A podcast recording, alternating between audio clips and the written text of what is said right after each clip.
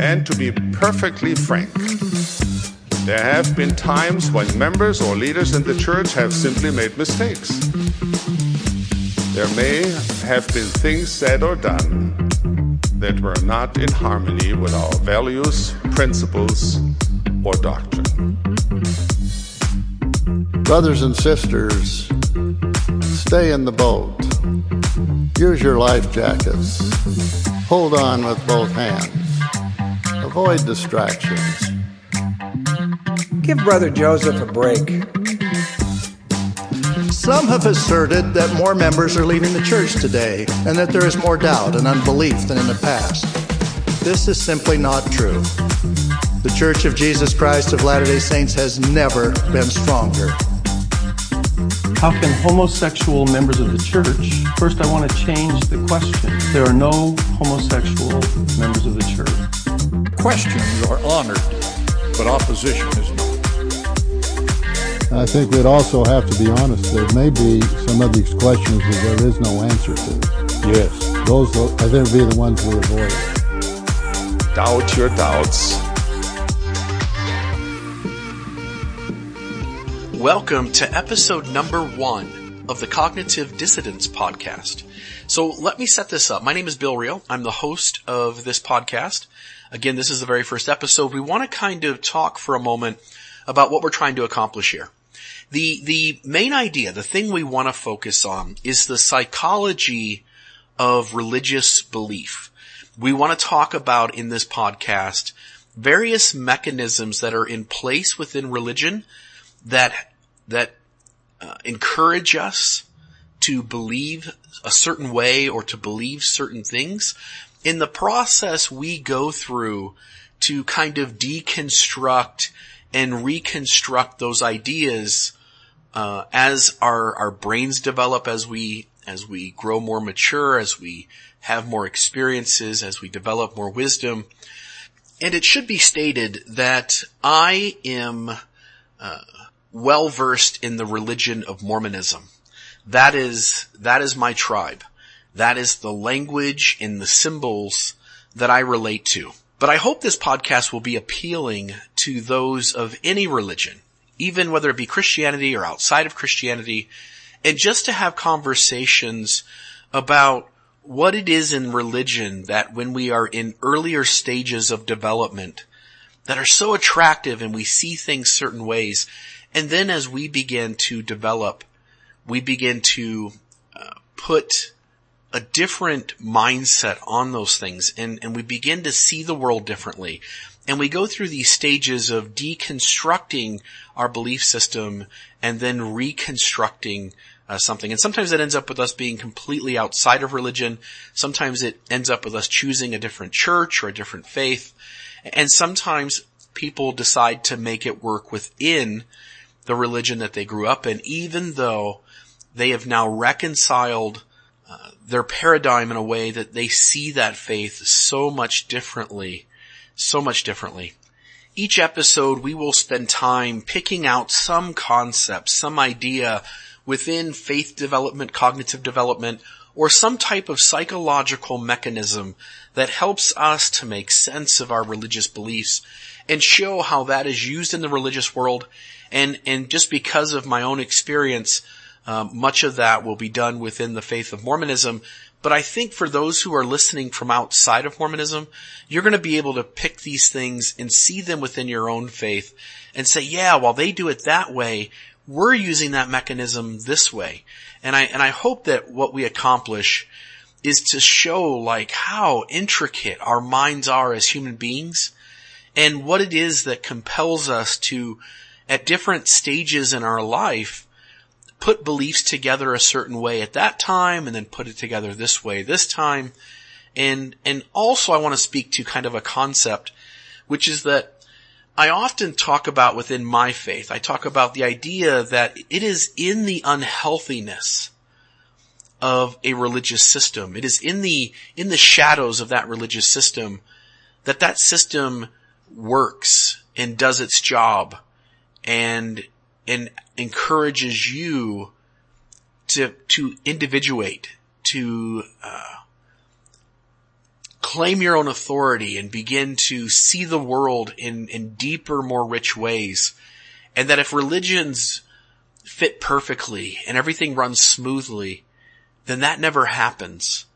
And that I believe the real goal of religion, whether it knows it or not, whether it is claiming it or not, is to help us to individuate, which is to, to become our own person and to not just see the world in black and white ways.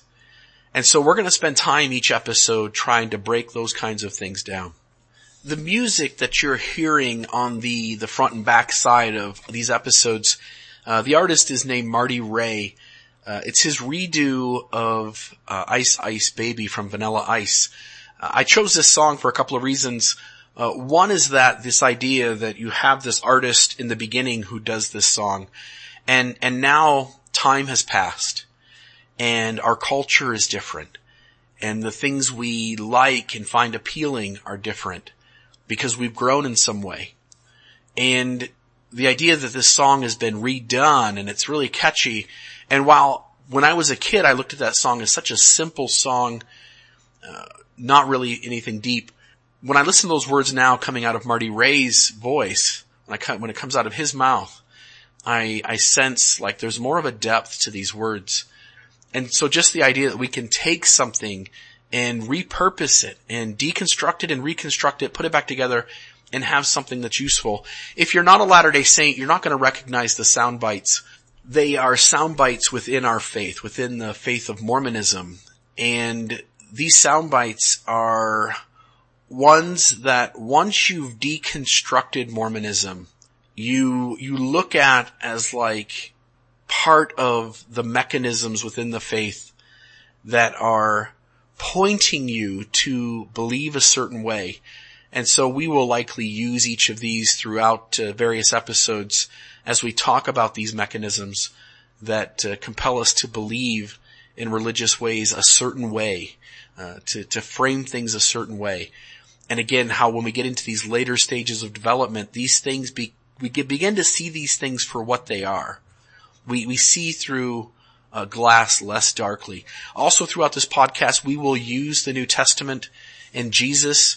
Uh, I think Jesus is a wonderful example in the stories that are in the New Testament, uh, and perhaps within other works of scripture as well, and other stories throughout history that show us like what what is going on that we can point to in scripture that also identifies with these these uh, movements of deconstruction and reconstruction. Again, I hope you'll enjoy this. This will be the Cognitive Dissidents podcast.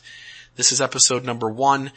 The reason we chose that name, number one, is the idea behind the phrase cognitive dissonance, which is when you have two competing thoughts and your brain cannot sit in that discomfort. And so you have to pick one side or the other and, and your brain will compel you to do that.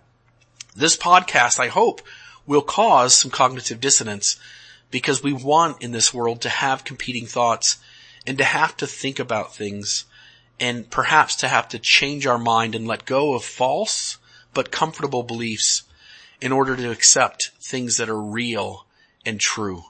And, in the word dissident, so I took out the word dissonance, put in the word dissidence. A dissident is somebody who within a belief system or within a, some kind of system raises his hand within the system on the inside and says like, something's not right here. Let's talk about that.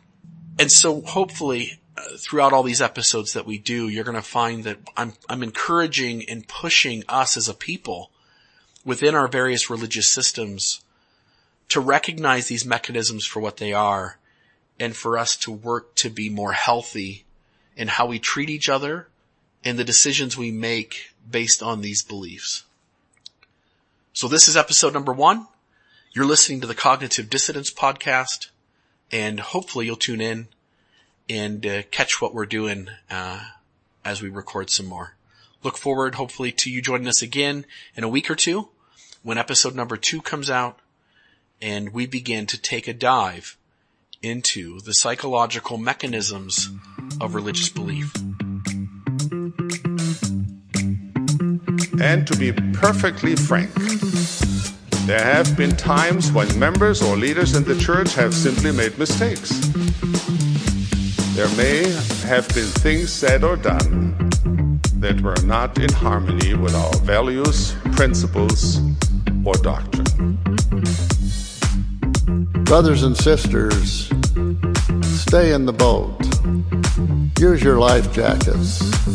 Hold on with both hands. Avoid distractions. Give Brother Joseph a break. Some have asserted that more members are leaving the church today and that there is more doubt and unbelief than in the past. This is simply not true. The Church of Jesus Christ of Latter day Saints has never been stronger.